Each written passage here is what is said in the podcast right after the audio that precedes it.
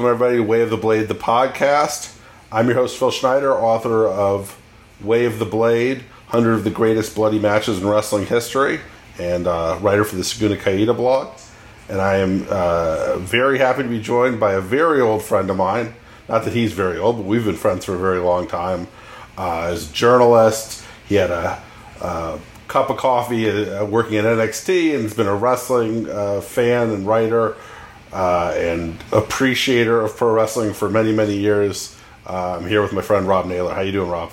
Hey, what's up, Phil? I remember I first met you at Best of the Best, one of all things. So that goes all the way back to 2001. That's so. right. I was thinking about when, when I was setting this up. I was like, I think what did we? It was like a it was, it was a there was a Briscoe versus Briscoe, right? When they were both like 15 yeah, years old. You, you went you went to see like Minoru Tanaka and Juvi, and like Juvi showed up late, and like I of course went to see like Red and the SATs and Big Mondo and those guys.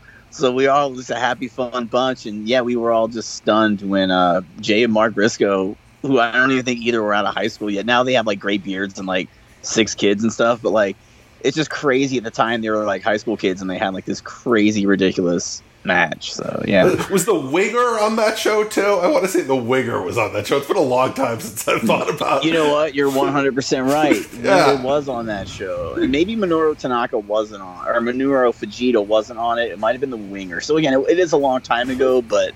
Uh, Winger was on, and Winger went all the way to the finals, wrestling Trent Acid. So That's right. See, those are those were that was a fun that was a fun period that early two thousands uh, Northeast Indie Wrestling was a real like wrestling highlight where you just go to any show and they would you'd have like all these you know guys in their early twenties who were all super talented, all trying to make names for themselves, and you know like the Briscoes and Loki and Homicide and Xavier and Red and all those all those guys were just great, and you would be almost guaranteed no matter what random show you'd go to, you'd see something like worth watching in a way that. Yeah, and I remember recently, I, love the new uh, Conrad Jeff Jarrett podcast, and they brought up the Indies at the time, and like how he would watch Jersey All Pro, but then at some point he's like, "Well, the Indies in 2002 were just dreadful." I'm like, "No, they weren't. They were really good." but uh, yeah, I thought the Indies all kind of changed to be really fun and, and good in like 2001 through like 2003 because there's just so much going on everywhere I mean, you you don't have to tell you. I don't have to tell you this. Like just between New York having like three different promotions at one point, you know, Jersey All Pro, West Coast had Rev Pro, and you had APW, you know, still hanging in there, and Epic War. XPW even had random nutty things every now and then, and Wild Side down south. You know, it goes on and on. But it, it was really fun. Like there was so much fun stuff to track down on the indies in 2001 and 2. And I imagine there are people who, I mean, I think a little bit of this, this is has nothing to do with what we're going to actually be talking about on this podcast, but that's all right. This is part of uh, yeah. the fun of this. Uh, I think part of that is we were in like, uh, you know, we were younger, man. We were in our like 20s, and, uh, you know, and I think much like the music of your 20s is the music that you kind of gravitate towards when you get older. Maybe the indie wrestling of our twenties was the thing that we look back at the same way. I you absolutely. Know, it's like oh absolutely. man, I really love the Strokes and TV on the radio too. It's just like that era has got a certain level of uh, and maybe you know so maybe the kids now are looking back at you know looking at indies now in the same way we were looking at indies back then and yeah, and, and, I still can't tell the hives from the vines, but that's either here or there. Yeah, I can't imagine anybody who was who was really into the indies of the late was in their twenties in like 1996. Do you think there's people who are like nostalgically looking back at Cue Ball Carmichael matches and uh, and uh, and and like really excited about Axel Rotten? Like there was a period where it seemed pretty bad. I'm wondering if that was there is people who were you know four years older than us who look at that like the glory days. Like oh, Mark the Shark Schrader. They don't make yeah, them like yeah. they, they don't make them like they used seeking to. Out those, seeking out those tapes of the Japanese pool boy. Yeah, I don't know, man. Maybe. we're not talking about this at all though, because we're no. talking about. Uh, in this uh, match, we're talking about Terry Gordy versus Killer Khan from World Class and one of the more uh, violent matches in my book, which is all about violent matches. So you know when you're getting it, this is one of those ones. Uh, you know, in the book, the idea is that if you get blood, it counts. So I've got some matches in here that aren't particularly gory. They got a little bit of a bloody mouth, a little bit of a bloody nose. There's other things I want to talk about in this match. Uh, this match, Gordy versus it's a Texas Death Match. It's from November 22nd, 1984, World Class Wrestling. This is one of the ones that's up there for the amount of blood being spilled. There, this the ring in this looks like uh, a uh, cherry Kool Aid shower. Somebody like you know, it looks like it looks like an explosion in a ketchup factory by the end of this match. I mean, just really, really gross, and obviously just a pair of big ass kicking dudes kicking some ass, which is the kind of wrestling that me and you both love. Yeah, no doubt. I mean, I remember, God, like first of all, this is the type of match when you're a kid and you turn on ESPN, like your parents turn that shit off when they see it's on because like, oh my god, what is this? Like this, and, and honestly, a little bit of blood has enhanced many a match in my viewing in all of my 42 years. But what I will say is, this match is so juicy, so gory, so out of control and I love it. And it, I literally was telling our good friend uh, Will the other day that I remember the first time I knew what a comp tape was when I put a bunch. A guy named George Mayfield had this service where you could pick out of like 300 matches and put them all on a tape. And this was a match. I put like Liger, I put like uh, Jinsei Shinzaki against Great Sasuke. I put like Liger Benoit. I had like Steiners and Kensuke against, or Kensuke and Liger against the Steiners. Sabu Funk, of course, and then of course I had to get Killer Khan and uh, and Terry Gordy because Gordy's always been my favorite anyway, and it certainly lived up to potential because I didn't see it until I got this comp tape back in like 1994, I'd say, and uh, it certainly lived up to uh, lofty expectations and uh, just a complete bloodbath. And upon watching it again for this discussion, simple. It, it's the it's the beauty of the simplicity of pro wrestling, and that's exactly what this was. Simple, basic as it gets, but as primal and brutal and violent as it gets as well. And the fans were with it the whole way. Just awesome match. Yeah, it really is great. I've tried. I you know the ESP, the World Class uh, Championship Wrestling um, classics on ESPN were something that I was I would watch pretty religiously as a kid in a way that really world class was my territory. Even though the stuff i was watching was three years old or four years old at that point. Uh, but you know because we didn't i grew up in california and there you know there wasn't into there wasn't like a territory territorial wrestling in california. And i started wrestling and uh, watching wrestling in the you know mid 80s and at that point california didn't have a promotion and so world class was the my alternative right i didn't have memphis i didn't have uh, Continental or any of those things, or I would get to watch World Class on ESPN. I'd get to watch it, you know. Like I said, it was classic, so you know, by the time I was watching it, this was all stuff old. So I'm guessing I feel like I watched this match back then. Uh, like this guy was I in love the that you're ESPN saying match. this, though, Phil. I love that you're saying this because it's bringing sanity to my own brain because it's true. It, they in 85, 86, probably more 86, they started airing World Class from 1982 on ESPN after school, like at four o'clock. And AWA came on Tuesday nights at eight o'clock because I remember seeing that when it first came on with the Long Riders and the Road Warriors. But every day after school, you tune in to World Class, Legends of World Class. They had that famous music. And uh, I didn't even realize it was Legends of World Class, like or W or World Class Classic. You know what I mean? But it it was the old shows repackaged or just the original shows put on at that time. And then one day you'd get like Blackjack Mulligan in a big match against you know Bruiser Brody from '86 live, you know, like current.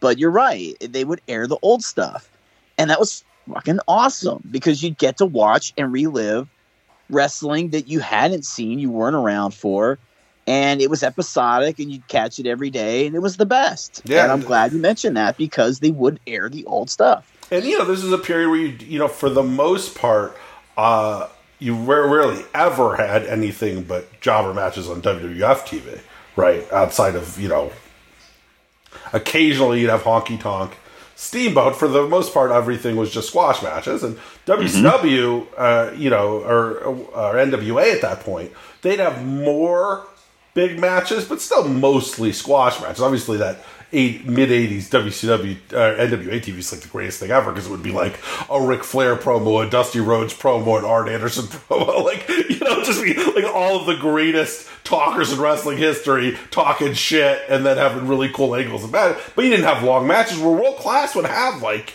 you know 15, 17 minute you know, arena matches on their shows. It would be your real opportunity to watch longer wrestling matches outside of something like a pay per view or uh, Saturday night's main event. So that was the other thing about the world class stuff is you'd see the big matches, Kerry, you know, Flair and this and and uh, all of you know Freebird, uh, Freebirds von Erichs. They would all be on their TV in a way that you just when you watch WA, it would just be you know Don Muraco, pile drives a jobber and Koko B. Ware pile, you know, just a jobber. And then it's like the, the Hart Foundation, they beat up a couple jobbers. And then there's the Brother Love show. And, you know, it wasn't like you didn't really ever get to see wrestling matches on TV. You'd have to go to your local shady video store and get the videotapes for that. Or somehow convince your parents to spend $50 on a pay per view. Um, to really get like big, big long time wrestling matches. And the other thing, I mean, this match was like a, a wrestling magazine classic too right because you would you know the the visuals on this were are wrestling eye wrestling gold you know like cover uh cover story stuff right where you would go to the uh, I'm sure you did this. Uh, go to like the grocery store with your mom, and she'd be picking stuff out. And you'd just be at the at the magazine rack uh, reading wrestling magazines there is no more warm and fuzzy feeling in my life than the idea of going to like a little cigar store or Rea and Derick or a Rite Aid at the time and just walking over to that newsstand and having no less than seven, at least 10 or 12 wrestling magazines to page through. And it was just the best. Yeah. I wish people now could understand in a simpler time in 1985 and 1986 and 1987, but 85 and 86 in particular was right when I got into everything and just the array of inside wrestling, the wrestlers, superstar wrestlers, uh, you know, wrestling superstars, Pro Wrestling Illustrated, the WWF magazine, and then they had, you know, all the Napolitano magazines and then a million other ones. And you're right, Gore sold. Eventually, in the 80s, Gore turned to steroids, and this is what Jack people on it. But initially, the blood sold the magazine. So you put the bloodiest shit on the front, you buy it, you love it. It's like, hell yeah. I remember there was a picture of it was like a Dusty Rhodes profile on one of the first wrestling magazines I got in 1985, late 1985. And it had a picture of Dusty, but then on the other side it had a little bio. And in that bio, they had a picture of the one man gang with a chain wrapped around Dusty's head. And Dusty's entire head looked like it fucking exploded, Phil. And I was like, oh my God, that's the scariest image I've ever seen. And I remember my mom saw it. She's like, get that shit out of here. She, she didn't dispose of the thing, but she took it away from me. And I've since re got this magazine. It was the one they had the, the Red Menace, because of course we we had the issues with uh, the Soviet Union in the 80s, apparently. Sure. So had that. But, like, I just will never forget that image of Dusty's whole entire eye looked like it was blown out, completely right. black. And it was even black and white, but it didn't matter. It so right. gorgeous. Yeah. But, yeah, the magazines, man, and you're right. This match was tailor made for wrestling magazines to sell copies because the juice was flowing. Yeah, I said in the, my write up in the book that it looked like Killer Khan had a blood yarmulke. Oh my god! that, it was, and I, I said to I talked to Good Helmet about this. I'm like mother. I'm like he had motherfucking head top of the head juice. I go, when have you heard of top of the, that's like blading your ankle. He had top of his head juice. Phil. Yeah, it's, it's like, incredible. You never see top of the head juice. So he not only juice coast to coast on the forehead, he juiced the top of his head too. Yeah, it's it surrounded the bald head. It was like he was in a if, if, he was in a you know a, a breast that gone horribly wrong, and he's wearing like, the is covered in blood. I mean, both oh, guys, you know, it's like okay, this is a Texas death match. We are getting it out of here. Khan's oh. one of those guys. I mean, Khan is one of those guys who, yeah, I don't know, like your top five Khan. You can put your top five Khan against almost anybody. Like he's one of those guys. I don't know if he's got. He doesn't have the depth an all-time great wrestler, but like your top five best con matches are as good as anything anybody's ever done. He's like wow, yeah, peak I, one of those I, peak guys, like one of those uh like a basketball player had one amazing. He has like the Linsanity of wrestling, where it's like you take his take his best you know small period. It's like unbelievable. Yeah, he was great. He did the side slam into the backbreaker, the big knee drop off the top, which was so vicious and effective. in this match, the knee drop he hits on Gordy, Gordy starts like convulsing, like Yeah. he, uh, like he, uh, yeah, um, he's got to be top five. And we, we're nerdy, so we can do things like this. Top five knee drops off the top of all time. Manny Fernandez is one. Killer Khan is one. Uh, you know the uh, Bobby Eaton. You know, Eaton and they all they're all there. different in their execution. But like Killer Khan's right there, dude. Yeah, 'cause the way Khan, Khan would lay, I mean, Eaton would take the somersault bump off of it that would look really cool, but Khan would just land his fucking knee in your face and throat. Full force. Yeah. He was a big guy too, probably 280, 300, and it Yeah. just drops right on Gordy's like side of his head, and Gordy starts, you know, like, like, like he. uh uh, was allergic to peanuts. They ate a peanut or something. Ground just Oh god, this, the juice though, man. and th- this is another thing where you're, you're talking about Killer Khan. Killer Khan was someone I wasn't really. I, I the first time I saw Killer Khan was not in 1984 because I didn't really start watching until 85, and I think I skipped this match. I think the first time I saw Killer Khan was uh, late 86, early 87 when he came in with Fuji. He had the green fog, he did the knee, did the side slam, he did that bellow and scream, which he does in the Gordy match as well. And I loved Killer Khan. They call it the green fog you know, and he had Fuji with the demolition face paint on with him, and you know he he, beat Outback Jack clean. And at the time, it's funny you mentioned it on TV. They just had squash matches, but that's when I knew that was the end of Outback Jack getting a big push because he got pinned clean by Killer Khan's big knee and uh, sets him up for Hogan. And then Yeah. Killer Khan's is gone in a, in a heartbeat. I know he doesn't make it to the end of the year, but very effective. I remember Killer Khan very well. Yeah, he did his shrieking of in in psychotic glee as he's chewing Gordy's forehead up in this match. It's really evocative. We're like, ah! I, I have the note. I said, note for Phil's show. Loud, loud chomping. That's exactly what happened. Where he's like, ah, ah, ah. and I'm like, oh my god, it's so disgusting. He, he, he sounds like when my dog gets a hold of like leftover chicken. The sound he's making when he's chewing a gun. On except this time it's bloody Terry Gordy's forehead. Holy and, shit! and the setup of this was really cool with the idea of uh, you know Gordy uh, bringing the guy who brings Khan in with the idea that Khan was the man who taught him the Oriental Spike. I yeah, don't know you know, the setup for that, and it's like uh, he's going to be the tag team partner. He's the guy. He's he's a sensei, and then uh, Akbar throws some of that OPEC money to him, and he turns on uh, the Freebirds, and you have the thing where the Freebirds are still sort of heels. I don't know if it's fully. They may, may have been more faces at this point, where you've got your, but but it really was sort of a heel versus heel. Devastation Incorporated or super heels because they're foreigners. Uh, yeah. They redid this with Angel of Death in 1986 too. Yeah, wasn't as, 87, wasn't as good with Angel of Death. I don't know. Like No, Angel of course not. But it, it's it's this one thing that they do where the birds will bring in another friend, and eventually that friend's gonna f them over. Yeah. it's like time and time again. they can only trust each other. The Freebirds, Yeah, then, see, and then later Jimmy Garvin. he becomes the other guy that they can trust. And I guess Yeah. masked Brad Armstrong at some point. Sure, During the end of it. yeah. Which, by the way, you are talking to the foremost fanatic of Bad Street over here. I thought if he would have been Bad Street for the rest of his career, he might have done way better. But that's just I- neither here nor there. Yeah, Bad Street's great. We're gonna, you know, uh, we're we're doing uh, Dustin of the Day now for our next book, and uh, and uh, there's one of the Tom's got an amazing write up of a Bad Street match that I was able to like find on the internet to reprint this book. But yeah, he's awesome. I I like the shitty Freebirds. I'm like a fan of your crappy uh, '90s Freebirds, Jimmy Garvin. Yeah, I'm not really against it. I, I kind of turn on in '92 onward, but like I'm okay with '91 shitty Freebirds. I'm okay with that. It's funny too because like Michael Hayes is a guy who, God, he was still pretty young when he was completely washed. Like, yeah, I remember when he fought Luger in '89. He's like, "We're the same age. Here's the difference. I got 13 years experience. You got three. And I'm like, "Oh my god, he's been wrestling for fucking ever." Yeah, he's like one of those guys who that cliff came pretty. I mean, I don't think I think Michael Hayes is a guy who lived a lifestyle. Yes.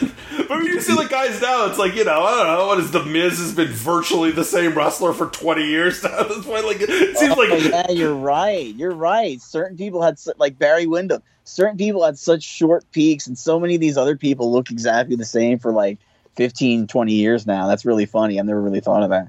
Yeah, like Dolph Ziggler's career as a as a guy has got to be like three times as long as Michael Hayes is at the top, right? Hayes, Yeah, Hayes in you're ten years, maybe. Uh, Gordy right. probably. I mean, what, what Gordy had at what point? Gordy had the stroke in um, where's like the early '90s, right? And died when he was forty. Yeah, So- yeah, and he died with the he died twice, so that, he's one of those guys. So it's like, it's like I the the the big incident was uh in the fall of 93 or the end of the summer 93 but there was a prior incident too where he might have died again like it's it's just nuts but like uh Gordy definitely lived hard and he was always my favorite and he had that big knee knee buckle and everything knee brace in the 80s and I loved it but like he was always my guy and it was so the very first month I got the Observer was the month where Gordy had his incident and I didn't understand what the hell was going on. I just didn't get it. It didn't compute to me why he wasn't the same. You know what I mean? Like when he came back and did global shows in 94, 95, I was like, oh, well, Gordy's back. Hell yeah, go wrestle Vader. But then, like, you know, just it wasn't the same. But yeah, Right, he lived hard. ECW, he had like that ECW run, and it would like uh, work the Undertaker too, right? Yeah, how crazy is that? Because when I was a kid, I would write like a like a dork, and I could produce these things. Like, uh, like in the summer of 1990, I'd be like, "Oh, I'd like to see Mean Mark Callous against Terry Gordy. That's my dream match," you know. And like, I was so I loved Mean Mark Callous' squash matches, and Gordy was always my guy. And Vader was another one who I liked early in the game. And then like they finally wrestle each other, and you know, I just I don't even think I ever watched it. You know, I had no interest. Yeah. But yeah, that's the thing, because Gordy had you know probably twelve years, right? As a as a, a twelve year career. Yeah. I mean, the And he Freebirds were match- seventy He had nine. a match. Yeah, he had a match post stroke, uh, Phil, with Raven that could very well be in your book because it was the last great Gordy match. I do I remember that match? I remember that Yeah. period of uh, and uh, and they did it. Didn't, even, didn't they do Gordy? Did they do uh, Miracle Violence Connection in Eliminators too? They did. That wasn't but- good though. Yeah, I, I remember I considered. I tried to get Phil, our friend Phil Ripa, who I was. We went to college together, and we were Mm-hmm. uh, working at like the school newspaper together. And I remember trying. We're trying to figure out a way to get to the ECW arena for uh, Miracle Violence Connection versus Eliminators because I was thinking that's going to be incredible. It's just like, Right. oops, I guess not. And, and the Well, you Eliminators, you win obviously, the- one of the some. one of the all-time smoke and mirrors uh, creation teams ever, right? Sure, sure. Where And that's you- the thing with the Raven match, where even though Raven sold really well and, and put over Gordy stuff, like you talk about a match that blood enhances, that Raven match completely was taken to the next level by Raven completely gushing blood through it. So yeah. Um, but yeah, I, re- it, I remember you because you watch those Eliminator squash matches, you think they're the greatest team you've ever seen, and then you, have to, you watch them do anything else but one of those. You're like, oh, okay, I got you now. In Why is it John I a a huge store? I Oh, made okay, a- I get it. Yeah, I, I made a list in '97 of all the best cruiserweights in every federation. And for some reason, I deemed John Kronus one of the best cruiserweights in ECW, and Al Snow's another one. And like, I just look back at my tastes in different years, and it's just kind of humorous Also. John Cronin 'Cause, wasn't like- a cruiserweight; he was 280. He, I know he wasn't a cruiserweight Phil, but like, look who you're talking to, the Polish Prince over here. I don't know. I thought he might have may- been one. So like, I put him on a list. I'm in college by the way to make this list, but like, I, I he dropped a lot of weight in '97. I don't know, but I remember when Perry came and visited developmental. I would talk to Perry for hours about like Kronus and that team and. He was basically like a glorified babysitter, you know, and he had to really air traffic control a lot of the matches that they had. But oh yeah, yeah. Good old Kronus, God bless him. All right, born you to enjoy you, John Kronus.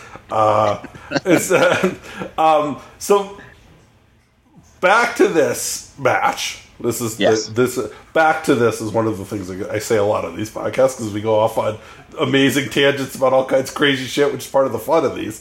Um, yeah, So this was uh, you had Kerry as special referee here, and uh, without a shirt on, in a very sort of you know, totally overshadow the two guys in the ring kind of thing that he was doing. Like, put a put a ref shirt on, Kerry. You don't need to be walking around with all your your your muscles glistening for so the girls can look at you instead of the match and the thing. Well, um, there's a moment at the start where Khan bites Gordy, and you hear the biggest pop of the fucking match, and it's when Terry take or Kerry takes his freaking shirt off. And yeah. I couldn't figure it out because they didn't show it but you hear Khan go, ah, and you hear, ah, and I'm like, all oh, these fans are really invested. No, Kerry just took his shirt off at the beginning of the match, and it was really funny. I was like, God damn. Um, and the idea here is that Kerry is going to be an impartial referee because he hates both the Freebirds and Devastation Incorporated. Um, and then, of course, this leads to the big the angle at the end of this match with like the handshake, which just seemed like a is like a, the where you where they uh, where he calls him back. I'll take it one further. It's one of my favorite moments in wrestling history. I like that more than the match, and I love the match. Like that moment with a, a, a, a somber but bloody Gordy, and they don't even catch him putting his hand out on camera, but it almost adds to it for me. He just sticks the hands out. The fans scream. You know he put his hand out. He's bloody as hell. It's like he went through war because he really, he really did. And the first ever Freebird Von Erich handshake after their war. Like, come on, that's that's so valuable to me. It's just like it'd be like if Tommy Rich and Buzz Sawyer had an angle in '86 and shook hands. It was just, it was so huge to me. And I remember I made a video about old school wrestling, like I don't know, hell, like 18 years ago. I made this video. That was one of the images I used in the video. That special handshakes. I had Flair shaking Steamboat's hand, and then I, I cut to this because it's a wonderful, memorable moment. And uh, yeah, it really capped it all off. And Kerry as the ref is such an awesome component to what they're doing here because you know the birds are bad, devastation is completely Satan, like they're Satan to these people. But like you know, at the end, the slow burn, the kind of a turn for the birds there at the end of '85 or you know the beginning of '85. So it's cool. Yeah, I mean they did have it right. They did. Buzz Sawyer and Rich did team post feud. There's a Buzz Sawyer. There's an Omni show where they wrestle the Road Warriors. Are you serious? Almost. Oh, yeah, the Thanksgiving Gay Tag Team Tournament. This is why my '84 and 83 it's such a blind spot for me like for a lot of that stuff but there you go i stand corrected so they did do that all right i'm good I think this is you want to talk about. Here's something that will drive you nuts. This is why it's it's it irritates me that you don't work in the WWE anymore. That was they parts of that show that was main evented by Rich and Sawyer against the Road Warriors were on the network. They showed a couple of the matches that with Savage in them, the Magnum TA Savage team. So those matches. So that, this is clearly a, a show that exists with that main event. It's in a vault somewhere. And, and even when I did uh, work there, uh, I remember I asked them for a best of Adrian Adonis to give to somebody, and they sent me three Adrian Adonis matches, and one of them was the Uncle Elmer WrestleMania 2 match. And I'm like, I'm fucking done. I'm like, I, I don't, I don't even care. Like, if you're not gonna have people that know and can research and call the proper stuff to send down developmental, that's why I just I leaned on Will and Will's comps basically literally until Scott Dawson took them because he recently texted me that's where they are. Like he when they moved to Orlando, he just took all the Will's comps and he and I'm like they're in a good fucking place. So you're you're gonna watch them, you know what I mean? But like uh, you know the the footage and, and learning and watching and tape study like now it's easier than ever because they have everything. But I do wonder how much they actually have access to at the the new place. But uh, yeah, man. I mean, I think they've got all the omnis. I, I that's the what you, you, suspect from the stuff they were putting out when they were putting out for a while. It feels like they probably just have every omni show. Yeah. Just in sitting somewhere. They, they definitely have uh, Buzz. They definitely have Tommy Rich Buzz Sawyer versus the Road Warriors teaming up. Uh, and and and also, I guess the I'm looking at cage match now. The next month, uh, they had Brett Buzz uh, and Mister R, who I think was the Tommy yeah, Rich under, it was. doing the uh, against the Road Warriors and Ellering. They ran two show. They, they, that that six man happened twice, and then they had a match in 1990 on uh, World Championship Wrestling. Is that something you remember seeing? I don't. Do you remember a Buzz Sawyer Rich uh, TV match in '90 that goes eight minutes? I do, and it sucks. And that's what I did remember. I, I just don't Okay. remember the team, so that's really interesting. But I do remember when Brett Wayne Sawyer and Buzz turned good, so it does make sense. It would just be right before I got into watching wrestling, unfortunately. Yeah. Um, the uh, the obviously last battle of Atlanta in the book as well, and I write about about those guys and how much I love that uh, feud and how cool it was that thing showed up out of nowhere after being this legend for so long. Yeah. Um, because that was one that was Um, believed to be not taped or gone. You know, so Yeah. that, that that's the thing about the network and and them having everything. I'm glad at least someone has it. That eventually, you could see the light of day. I watched the 1975 Madison Square Garden house show the other day, so like. I'm easy to appease. Like I'm not going to be too picky on on any of it. As long as it's in pristine quality, I'll try to watch it. Like this match we watched, I watched their version of it, and just the the pristine quality of the juice was just unbelievable. it really is. The reds, Oh, yeah, the reds. There's some really, really vibrant reds in this match. yeah. I mean, it really looks. Uh, I mean, almost shiny. The blood. Yeah, it's like it's like it's like Suspiria. Like the blood is just so cartoonish and like so bright red. You're like, damn, man. All right, yeah, it's good. It's got kind of. I don't think this match has a great ending, outside of the handshake. Right, You- like the run in is a little. You know, The, the yeah, the missing link hitting himself with the chair was so funny because I I love the link and all of his uh his imperfections, but uh the link comes in and he hits himself with the chair. And it's a whole thing, but even they could have just let Gordy win without Kerry just being like, "Ah, "You're the winner," you know. It's it's a little weird, but uh I did like the pacing of it. You know, the first of all with the knee. Then you hit the big pile driver, and the pile driver was cool because he kind of popped out at the last minute. But sometimes I think they look even gnarlier, so that was a cool deal. And then ultimately, you know, hitting the uh, Oriental Tool or Oriental Spike on on Khan it was just poetic justice. And right, which is obviously the whole the whole thing. This uh, feud was built on in a lot Yeah, of ways. Right, was that Orient was the battle of the Oriental spikes. Yeah. I love the Orient. I left Oriental Spike fan. I think that's a great finish. Somebody really should bring back the Oriental Spike. I know Necro would, was was using the Oriental Spike for a while in the 2000s. well, I pitched it to Bray because you know how he, he he would hold. I said. You're a messianic character, and you, you have contrition for what you do. So I said, "Dude, call the act of contrition. Hit the guy with the Oriental spike, but then hold him before you and drape him down the mat a crumpled heap. And as he's twitching, you know, he was all in, but then they like, oh, we want something with a bigger snap. So then he, he did the, the movie does. But like, I love the Oriental tool. I love the Oriental spike. I love it when you hit it and they fall. I love it when you hit it and you stick with it and it's like a submission. Uh, cool move, and it got put over like death in world class. Like, it, I remember cr- almost crying when Adias allegedly hit Mike or Kevin with it, and like he laid on the ground, it was allegedly purple, and Alma Drill's making fun of him, and it was just like that wasn't even peak world class, and I took it that seriously. So like they protected the Oriental Spike and the Oriental Tool later as like this heavy thing, you know, and and I thought for the ending of this match to be that maneuver, why not, you know? So I, I was all with it, and and uh, I, I think it, I think part of the reason that it was such a uh, put over thing in uh, in world class obviously is because the it's got some similarities to the claw, which obviously was this huge, enormous deal in world class, coming with the Von Erichs and the Fritz's claw, and then them all inheriting the claw. And so I think you know there was uh, it was uh, you know a sort of a sister hold to the claw, and because the claw was such an enormous put over thing, this was kind of a variation of that. it is. in a way that you didn't see moves like that be as big a deal in other places. Yeah, and it, it's just so simple and effective. And it's like, it's like the old Zeus. now, I hated Zeus at the time, but when Zeus did the head turn thing, like Zeus never even had wimpy matches. So, like, he wasn't in squashes. He just would show up and take Hulk Hogan's head and go, Rah! and like wrench it.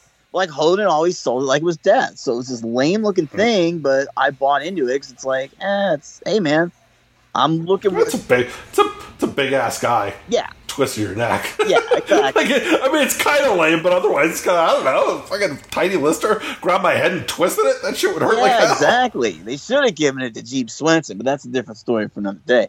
But uh, I just uh, I, I watched this match. I thoroughly enjoyed it, and it's just like I question you now, Phil, because there's a match that I always attribute to being very close to this one. Okay, because Gordy's big ricocheting bumps were on display here, where I love it, where you hit him and he ducks down and then whips his body in an entirely different way, which is a complete trademark Gordy, which more people need to do, by the way. Uh, but there's another match in '87 like this one, and you know what it is? No, Gordy? what am I missing?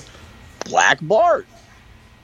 Oh, yeah, there's a good That's Black a juicy one. match, but I would assume this is on here because people knew that Killer Khan could win. Where the bloodbath of Black Bart, you knew Black Bart was not going to win that match in UWF toward the end. But uh, that's a juicy match, and that's a really good match because I, I Yeah, I've got another Gordy on here. I've got a Gordy Williams Texas Death, which was a match that was a Houston footage uh, discovery. I don't know if you've seen it. I've never seen Uh, it. I'm very excited you should- to see that. You should watch it. There's a uh, if you look on uh, if you look on Hybrid Shoot, which is the publishing uh, Yep. house that put my book out.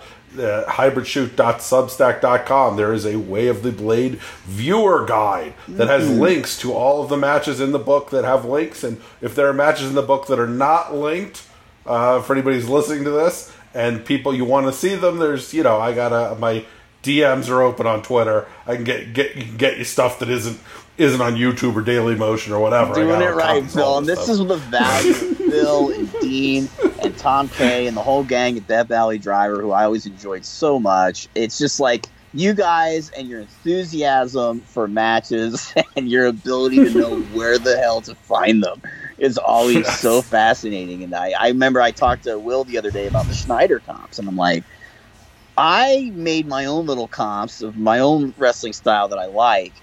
But god dang, I remember me and Hero would watch Schneider comps religiously. Like I, I just I love the selection, even if it's not my thing usually. Like you just had a good way of picking diverse enough stuff.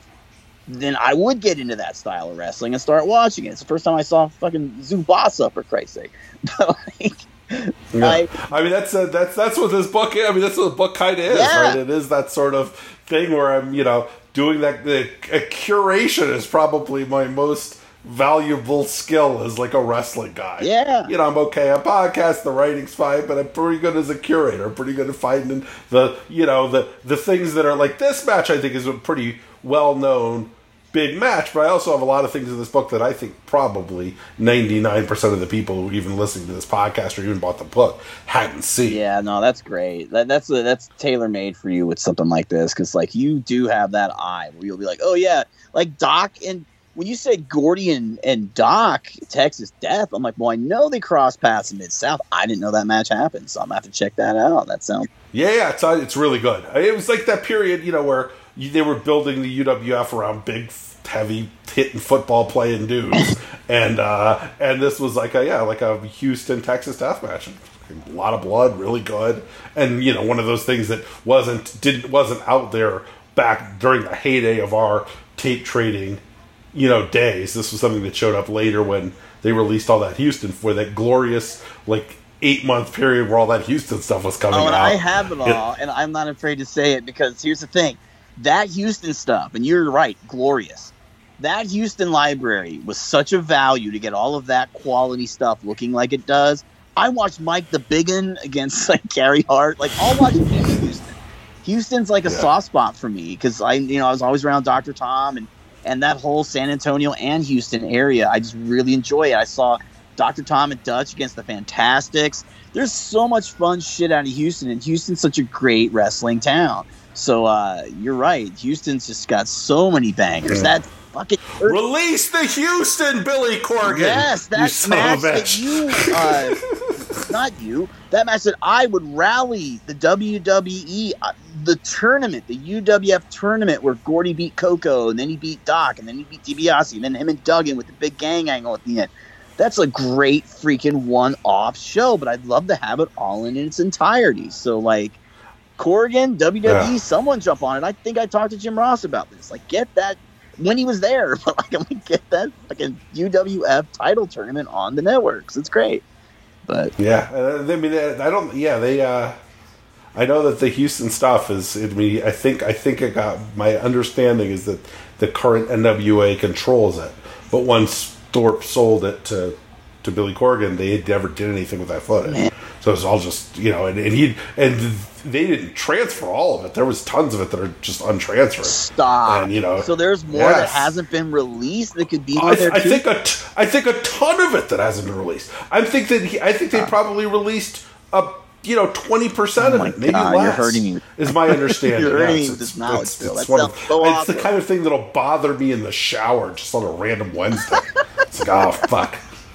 be like, God damn it, there's another one man gang Bundy tag match. God, get it on Yeah, there. there's well, I mean, you know, if you looked at like one of the matches in, this, in, in my book, I, in, uh, this is a match I love, is um, the Hector Guerrero Jose Lothario Texas Death Match, um, where where where it starts out where Chavo is uh, at ringside with Hector as a as a conciliatory act, trying to calm down this feud between Hector and Lothario because Lothario is an old Guerrero family friend. So he comes in and says, "Look, you know, I know there's some. You guys had some having some issues, but we need to work this out." And then it ends with Chavo uh, throwing the hot sauce, the Guerrero family hot sauce he brought to Paul Boesch as a gift in Lothario's eyes. Man. Have you you've seen this match, right? Have you not seen this I match? haven't seen this match, so this is yet Oh, another. God damn it, Rob. This is yet another plug and a boon to you for having this eye to find these things and explain them because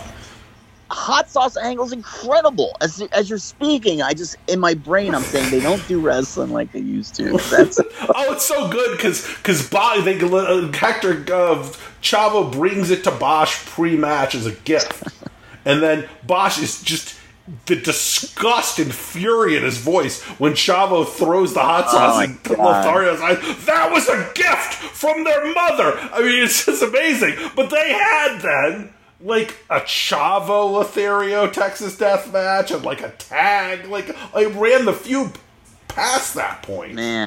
And you, I mean, so just whatever. The next week of Houston, and there's no way that this guy had they had this week taped, and they didn't have next week taped. Yeah. I'm sure it's sitting there, and you know, I can sort of imagine with the setup of this being so amazing, what a Chavo uh, Lothario like payoff Sure. Texas Death Match would have been like. It was incredible. So, Man. you know, See, I, I just too mo- far into the Fabs against the Guerreros there, but like, because Keirn's punches and Keirn's wrestling, I, I love to go back and watch that. But like, yeah, that whole there's a whole blind spot for me in, in Houston there too. So I'm just seeking out. yeah. Well, it, you got homework now when we get off the thing. Yeah, oh my got- god, yeah. uh, again, I'm not gonna watch current. right I'm not gonna watch what's current wrestling. So I'll uh, I'll Yeah, dip the toe into some Houston. Yeah, what are you gonna watch? You gonna watch? Uh, what are you gonna watch? Uh, Raw? No, No, no. Hector Guerrero I- Lothario the fans, sitting are, there. the, on the fans are coming back, so I think I'm going to give everything another chance. I haven't watched Raw since 2004. Even when I worked there, I don't think I watched it much. But like what I'm saying is, I, I really gave up on it a long, long time ago. But I do think fans can help energize me and get me into something. So once the fans are back everywhere, I'll probably give everything like a two week trial period, like try to watch it again, and then I'll probably just throw my hands in the air, continue just to watch AEW, and that'll be it. And you know, I'll cry, but. Because you know, Yeah, Phil, you know how much I love Shingo and Ibushi. They're like my guys, and it saddens me that they kept that match from happening for 15 years to make it special, and it's now going to have happened twice in front of pandemic crowds. And they're, I won't watch it because I don't. I need an audience to fulfill my happiness for a wrestling match. I just can't watch this no crowd shit, you know. So I'm like, I could cry about it. Yeah. but, oh god. Yeah, we talked. I talked a bit about this when we when I did the pod with Tony Khan, which is like, you know, even if you have a couple of fans, but as long as you got to have some inter- like, video screens. I mean, it just isn't the site, whatever that is. Yeah. It's like It's- it's, not wrestling. right? fans- Same thing if they don't like any of the cinematic matches for the most part. Yeah, either. no, I just like I don't know. Even the best one's the worst one. Like I just, I just need a, a, an excited, and that's why all this old wrestling really speaks to me right now. Because I could even watch a Jerry Allen against Iron Mike match from the Boston Garden in '86, and at least I'll get with it because the people are with it, you know, and those crowds Yeah. are just easily, you know, appreciating it. So And this match had a this match had a pretty nuclear crowd. Oh my god, 84, I mean, you can imagine. 84 85 world or 83 84 world class crowds are like almost peak crowds anyway. I mean, the biggest pop was still Kerry taking his shirt off, but the rest of the pops Yes. were pretty big yeah, too. well they, they they had the louder pitch pop when uh Kerry took the shirt off. But yeah, I mean you even watch those old Cotton Bowl shows, you know, and those are just it's just the loudest screech you've ever heard in your life. So yeah, it's yeah, I mean, it, even world class when it got pretty bad. yeah. Uh, you know, there's a point where world class was pretty bad. 80, it was 87, Yeah. which is terrible. Uh, but, you know, even then, you'd still have people very enthusiastic about it. I mean, man, I've even watched some of those MLW, the, one of the, the MLW show they ran in Texas, uh, where they had uh, the pop the Marshall and Ross got. Yeah, Uh, yeah. and, and I mean, like, wow, it's like uh, it's still there's still some people who remember these guys Absolutely. many many years later. Absolutely. Yeah. And it, it wasn't Marshall and Ross weren't necessarily getting those pops because of their uh, um, incandescent charisma. Yes, exactly. Would- would- I would, wouldn't. I, I, it's not really how I describe those guys, but yeah, they're fine. hey man, there there are Uh, a couple of nice guys that just make Terry Daniels look like the rock, but it's all right. Fuck it. Um, so this was we had this was the end of Freebirds Von Erichs for a while, right? I mean, obviously they were always going to bring it back, and I don't think the rerun of it was nearly as as impressive as the initial run. But this was kind of the end of that like two year thing where Von Erichs Freebirds was one, was the hottest program in the world. Sure. And then the only time they'd link back up is I think they actually had the only match where they all teamed together in a 12 man match where the Birds and the Von Erichs at Texas Stadium wrestled like Doc and Kamala and One Man Gang and a bunch of other bad guys on like a 12 man. set. Gino and Chris, and they had the car they smashed with the chain. That was like a whole thing. So that was that. And then I think they come back in either late 85 or early 86 after AWA when you have Lawrence talking about the devil has shown back up in Reunion Arena or whatever, and they Michael Hayes shows up, and then they they battle. So yeah, this is the end of it for that time, you know, and that's why that handshake was just so vital to. Yeah, there's a, there's a feud I think in um, right eighty six. Sure, yeah, they come 80, back. and- 85, 'cause that's when little they Chris come back gets and involved. There's a great angle where uh, Michael Hayes holds little Chris Von Erich, and and Buddy's got the chair, and he's ready to clock Chris with the chair, and I think Mike hits the ring. so even that had big excitement. And I'm not saying Mike and Chris Von Erich are the future of this business. They weren't. But what I'm saying is, you know, there was still excitement over that family and that feud, even how many years later. Yeah, I'm looking at cage match. It looks like the the at last Kerry Gordy is they ran they were ran a few had a feud in '88 uh, where they had multiple time limit draws. I don't know how a time limit draw Kerry Gordy time limit draw would have gone at '88. Yeah, that Uh, Gordy was still yeah, that's com- peak of his powers. I actually, my second favorite year of world class, and people are gonna think I'm on crack when I say this. I love 1988. I love when Hayes comes back as a good guy. The Blackbird, Iceman King Parsons, Angel of Death is back. Hayes don't trust him. Michael has a concert. He invites the Von Erichs. The Von Erichs show up. Buddy's drunk. Buddy hits Michael with the guitar by accident. Gordy don't know where he stands on the whole thing. Gordy goes to Japan. Shit hits the fan stateside to me, Michael Hayes was such an incredible booker. Even he only booked for like eight months or six months that year, what a wonderful story from week to week that is. Because I read about it in the magazines, and then of course our good friend Will did a big old compilation of all the angles, and it's just stupendous. So yeah, that would probably be the last of the Gordy Von Erich matches, unfortunately, or Kerry Von Erich matches at least. So Yeah, and then we had Gordy had him another obviously run in you know the '90s run with Williams as a tag team after they had feuded uh, in in UWF that had a uh, obviously the Miracle Violence connection, which was uh, as a tag team they had some stuff I loved.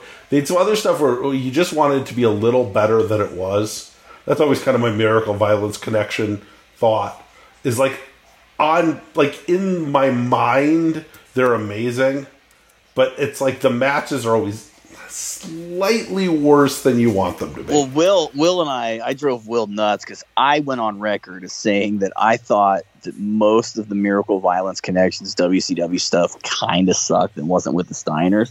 Because like Watts had them going like twenty five to forty minutes in all the pay per views, and it's like Dustin Rhodes and Barry Windham are two of my favorite wrestlers of all time. And you think against Doc and Gordy, that's like the most miracle matchup you could possibly have in 1992. And both of those matches they had, one on WCW Saturday night and then one at the Great American Bash 92. I don't really, I like the Saturday night one better, but don't really go back to them that often. Just because, like, you're right. The correct way of saying it is it's just not what you expected out of that team, you know? So I agree. You just want it to be a little better. I, I think one of the Steiners matches was it the one on Clash of the Champions is really really last good. one is incredible. Little... Beach Blast was a 30 minute draw, so once again it comes back to what I was saying. There's an Omni match where Scott hits Gordy with a Frankensteiner and Doc motherfucking beheads Scott on the fucking diving like Masato Tanaka style clothesline when Scott's like kneeling, and then Gordy gets the clean win where they pick up then the double champions. But that match has never been released in full but that's from summer uh, 1992. But you're right. Like to me, if all of those Doc and Gordy matches were a little more concise, it would be better. Even their squashes, they showed up on USWA TV in 1991, and I was ran around the room screaming, so excited that Gordy was back on US TV. They had a match with Steve Dane and Chris Germany, and it went like 15 fucking minutes. And I'm saying to myself, why is Steve Dane and Chris Germany not just in an awesome four minute squash against these two guys? These guys are the best. Like, what the hell?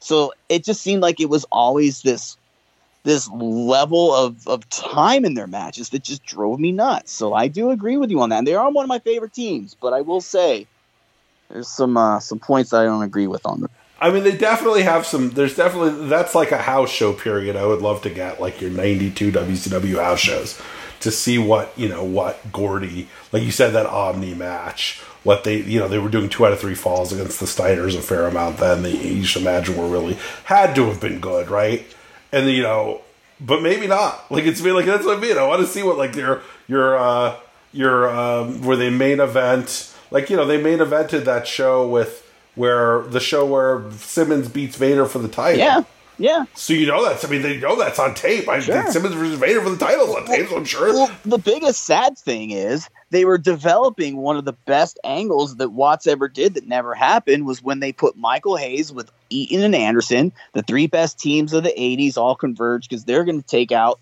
Doc and Gordy. And who knows Gordy better than Hayes? It was fucking perfect. They never had a match as far as I know. And then ultimately, Gordy leaves. Doc and Gordy are supposed to wrestle the Steiners at Halloween Havoc. That doesn't fucking happen.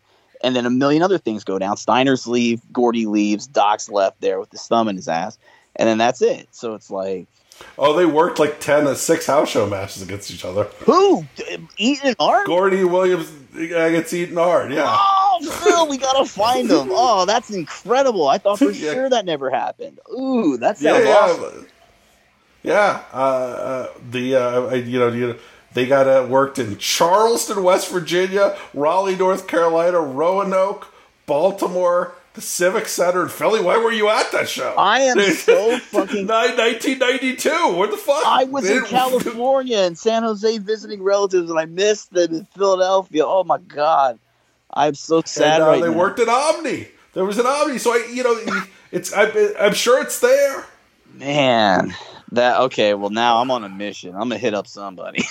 we got yeah, call somebody because I'm looking at this Omni show. Yeah, got, we gotta know, find it. Listen to this. Look at this Omni card. It's got all kinds of matches which may not be that good, but I kind of want to see. Listen to this card. So you're Eric Watts against Mark Canterbury. Okay, okay, that's fine.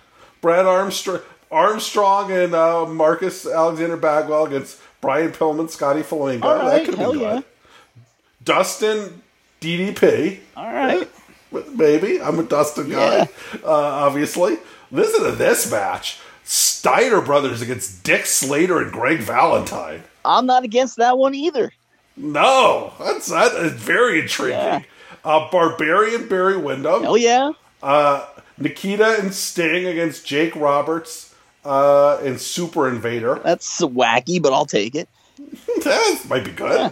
I like. Uh, I kind of like Nikita. I think Nikita was really good in '92. Yeah, I agree. Uh, and, and then uh, Williams, Gordy, Arn Anderson, Eaton, and then uh, Ron Simmons, Rick Rude in your main event. Damn, man, we got to find that one. Yeah, that sounds like. Yeah. I don't know if you got pe- people you can talk to. Jesus I, I have at least one. We'll see what we can do. or or Baltimore. This is a Baltimore. Hold on a second. uh, uh, this is this is what this turns into sometimes. also, Watts Canterbury, that legendary Yeah, feud. Van Hammer, DDP, Barry Windham Barbarian against Steiner, Slater, Valentine. That was apparently a feud. I don't remember that. But Oh. uh, Ricky Steamboat, Super Invader for the television title. I don't know. Not sure. Dustin Rhodes, Vinny Vegas. So you're Dustin, Kevin Nash. Uh, Nikita and Sting against Jake Robertson, Rude, and then Ron Simmons, Steve Austin for the world title. Another sneaky fun show, and it even has the Yeah. Hercules Hernandez Ricky Steamboat WrestleMania 2 rematch on there. All right, Yeah, exactly. There you go. So, man.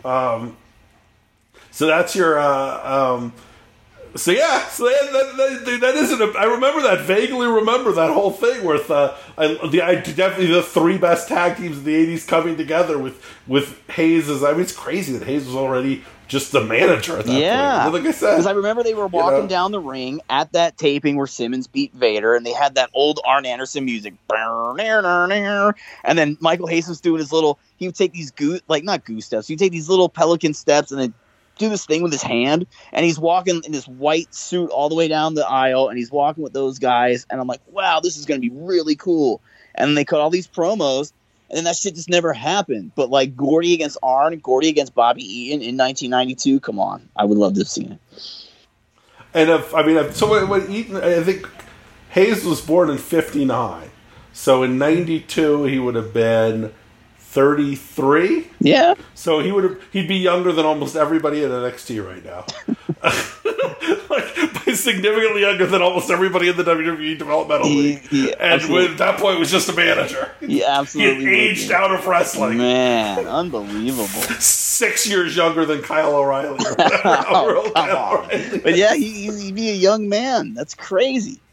He'd be seven years Uh, younger than current age, or eight years younger than current AJ Styles. It's just wild, unbelievable. Yeah, and, and you know, just but I, I think AJ Styles is the guy who's the guy who, wake, who eats well and Yeah, and works yeah. out and lives a clean life. It. Unbelievable. Well, there It's not. It's not the. Uh, it's not the eight ball and whiskey fried chicken diet, which I'm sure Michael Hayes is on the entire uh, 80s. AJ Styles didn't look up to the California hippie Mike Boy yet. That's the difference, I guess. Yes. um, but yeah, so go- so go- that was sort of and, and what in Killer Khan. What you know? I mean, I, I mean, he's a guy who does. did. I don't seem to remember any '90s Killer Khan. No, What he was just Killer kind of went uh, away, man. Like I think he just quietly stopped wrestling at some point. You know? I'm doing the cage match Church of Killer Khan at this point. Yeah. Yeah, it looks like the last match, the last match the cage match lists for Killer Khan is in is in the '87 uh, WWF house show against Don Muraco. Wow. So I guess his career ended in the WWF. I didn't. I didn't realize know that, either because I had a friend who went to his restaurant in Japan a couple years back. So like he's still around, but like, wow, I mean, you you figure if he was in, if he was in Japan, he might have. You know, there's so many like micro indies. He Yeah. never worked. He never worked like Tarzan Goto's fat or anything like that. Yeah, that's he's one of these guys like Bad News Brown that when they left WWF, you just don't know exactly what happened with them. Like I know Bad News did some UWFI, so it's like okay, cool. He did some stuff up in Canada, but a lot of it just don't see or know about. So Killer Killer Khan apparently ended his career as at a, uh, uh, a Pontiac, Michigan house show against Don Muraco. well, I'm I'm watching these prime times, Phil, and Bam Bam Bigelow pinned Killer Khan on a primetime wrestling in late '88. So there you Yeah. go. I'm looking at. I'm trying to get Khan. Let me see what Khan's run is. Well, not it wouldn't have been '88. I mean, I mean, he's done in '87. Oh, then Last match was in. It might have been. Yeah, have I'm been looking 87. at. Would have been '87. Yeah. So his WWF run wa- wasn't very long. So I mean, he was in there from from uh, April '87 uh, to November '87, and that was it. seemed like longer. he- but that, that's a lot of wrestling, I guess, when you're a kid. Yeah, it's you know exactly. That's the thing. It's like now it just seems like you know years go by. Um, but I guess he'd been wrestling for. I mean, he started in '71, so he you know started was a JWA guy. Yeah, yeah, yeah. Uh, to start, and then was apparently the idea was Karl Gotch gave him the Killer Khan gimmick. Thank you, Karl Gotch. Oh. You appreciate Killer Khan. He was Masashi Ozawa in New Japan and uh, in uh, JWA for a long time. Hmm. But a guy, yeah, like an interesting guy who, who didn't have the you know was was done relatively not far after this was over, right? So didn't have a long run after this match, five years. Uh, you know, some awesome fun all Japan stuff, but was uh, was pretty much done uh, soon after this. He was Kamala S in the United States in a way because basically he'd show up, he'd break Andre's leg, he'd be with Blassie, he'd get that big run, he'd leave. Okay, fuck it. I'm gonna pop up in Texas. Texas is the hottest place to be. Wrestle Gordy, fight with the birds. Okay, I'm gone now. Oh, hey, look, there's Hulk Hogan. He's on his big run in 1987. You know, I'm gonna come and throw green fog on him, and there you go. So there's another one. Yeah, he had, he had some of WWE. Looks like you know, looking through this, he had WWF run in the early '80s, where he had he had a Backlund match and a couple Backlund matches. Yep, big Andre um, broken leg thing. Big, big Andre broken leg feud, um, and uh, and then obviously that amazing Andre match in Japan. Yep. Which is, I think, the your this and uh, this and that were like your your your Killer Khan highlights. Yeah, I gotta find his matches with Hansen. I think he had a couple opposite stands, so they'd probably be pretty fucking fun too. Yeah, he's a, he's a really expressive wrestler. Yeah, and like that was one of the things that w- you're you're completely accurate. Like the big chop. I can't name you five moves he does, but like everything he does looks great. He's got that big, loud, boisterous, you know, voice, and then he just attacks you and bites you and chops you really hard and hits the big side slam onto the knee and hits the big knee drop. That's all you need. Yeah, and then and, and some chewing. Yeah, which is really what uh, what was the, the sort of almost the biggest high spot in this match. Yeah, and then they gave him was, the, kabuki, was, the kabuki mist in WWF, and they called it fog. Yeah. There you go. Now the, if you're a Japanese guy in America, at some point you got missed. Yeah, or That's as Monsoon refer to it when I was a kid, sputum, which I think is the worst word you could call it. But you know. I was looking up your Khan Hansen. Uh, they did. They had some. They had some '81 New Japan stuff. Uh, they had some stuff in New Japan in '81. They had some stuff in All Japan um, tags mostly in '85 and '86. One singles match, yeah. and then listen to this: two matches uh, in in Georgia in '80. Hansen and Khan. Whoa. Uh, Zellner was like one or two at the time, so he missed it. yeah, including including an Omni. Man, uh, they worked at Omni. So again, probably uh, on tape in your uh, in your thing. You got a underneath Harley Race Dick Slater for the NWA World Heavyweight Title and a Texas Bull Rope match between Ole Anderson and your uh, and your adopted godfather Uvalde Slim. I'll tell you what, Phil. If there's ever a heist in Stamford, Connecticut's library, and all the Omni tapes are missing, we're fucked. I'm just letting you know. they're definitely gonna get. They're definitely the FBI is definitely coming to our door. Sure, it's all right. It's probably worth it. If we get can see Ole against Uvalde Slim. Yeah, right. Um, do you have a? Do you have any? Do you have any uh, Uvalde Slim stories? I have none. I just remember when Terry Funk came to visit Terry Funk and Dusty got into a like a, a, a joking joking argument about whether Uvalde Slim, Midnight Rider, or Doctor Knows It All was the best uh, guy who came back with a mask. So that was amusing to me. But people who was the third say, one? Doctor Who? Doctor Knows It All. I think was Terry Funk's in the Amarillo territory when he left town and he came back. He was Doctor Knows It All. so I think I've, I've never heard that. That's amazing. Is uh, is the nephew of Doctor Knows It All. So it's a whole thing. Doctor Knows It All, yeah. right? I don't. Why do you know? Do you know why he was Uvalde Slim in the '80s rather than the Midnight Rider? Was there what was the why did he why did Dusty have multiple?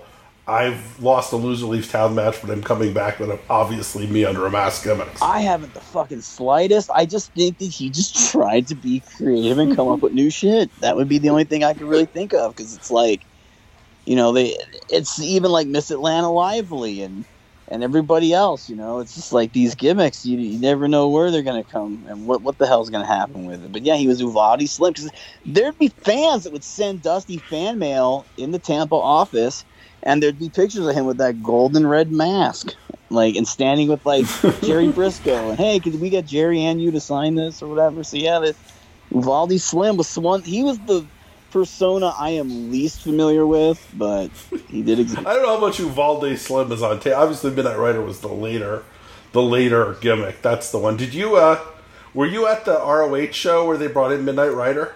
I was there. Yeah, we were standing next Yeah. to each other, if I'm not mistaken, Okay. because Midnight Rider came out and then he came out somewhere else. Yeah, I was I was there for that one. Jack Victory was Was- awesome in it, if I'm not mistaken. Oh God, Jack Victory is so good in that match. Was Midnight Midnight Rider was was that Low Life Louie under the Midnight Rider mask? I think it may have been Speaking- low life Louis Ramos. I mean, I, I I'll have to consult a friend about that.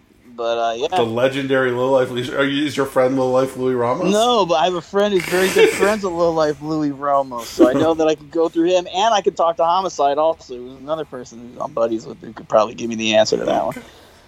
Um, because uh, yeah, I was. Uh, I, that match was that match. Uh, oh, I got a bit of an aside, but that match, one of my all-time favorite ROH matches. Your group versus uh, hot versus like doghouse uh, thing where you just had 15 fights going on in the audience, uh, and all these random like Jersey All Pro guys who weren't in ROH just fighting in the audience and in, in amazing uh, uh, devil son-in-law Julius Smokes uh, was incredible in that. Becky Bayless. They brought in uh, Iceberg and David Young. Yeah, yeah. Uh, and I remember you just like it was one of those things where like that was one of those matches where you there could be five completely different camera views of it that would all be awesome. Right? Like there's whatever the the version of it that they aired on the videotape, but there's alternative camera angles that would focus on different guys fighting a different part of the arena that would also be great, right? Yeah. Like you know if they they're focusing on Jack Victory and Homicide, off of the other side, uh, Iceberg and David Young are fighting, or or um, Becky Bayless is catfighting with Allison Danger. Or the dirty so rotten good. scoundrels were taking elbows somewhere. Like I remember that one was people were following it all over that Murphy Rec Center because that was unfortunately the same show where you viciously accused me of starting the uh the go what what's that chant with London and Daniel. The dueling chants. Yeah. You and Tom started it. We did. you guys are responsible for dueling chants. Uh, it's, that's You were- it's such a farce. you were going, let's go. Were you going, let's go London? He was going, let's go Dragon. Oh man, you know, it was I was certainly a Paul London guy, so I probably was chanting "Let's go London." I admit to that much.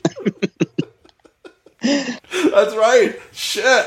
I gotta remember that. That was such. That was so. That was such a good show. And you guys, uh, you guys put like, like poured the poison in the Ah, ear yeah. of professional wrestling. yes, April twelfth, two thousand three was when Tom K and Rob Naylor invented the dueling jazz. Yes. Curses. That's got to be what we end this on, right? I mean, your legacy in wrestling. Oh, man. The What a- dueling chants. what a piece of shit Uh, I am! What a terrible thing. Do you have anything that you uh, want to plug? Oh man, I got nothing. I do a podcast with uh with Chris Zellner, cover to cover. We talk about wrestling magazines. I'm eventually going to have a Patreon because I've been putting together these little uh, do- mini documentaries of different stuff in wrestling, like my favorite heel turns and, and different shit like that. But I ain't even gonna plug that because I might get lazy and not do it. But I will say this has been amazing, Phil. It's been way too long, and I think this is It has been too podcast uh, glory right here with me and you because it's just like catching up like it was yesterday. Is great. Um, Rob, I appreciate you uh, having you on. I my plan is to do a hundred of these because I got a hundred matches in the book. So I don't have a hundred friends who I can do podcasts with. So there's a chance that I'm going to be calling calling on you Oh, again. I would love it. To, uh, to, I would love it to do another this, chance to shoot the shit about a million other things aside from the matches, but also the match. to occasionally talk about a wrestling match, when instead we talk about Uvalde Slim and watching going to uh, going to um, drugstores when we're kids. and, and uh, exactly. That you, you, knew it was coming anyway when I came on.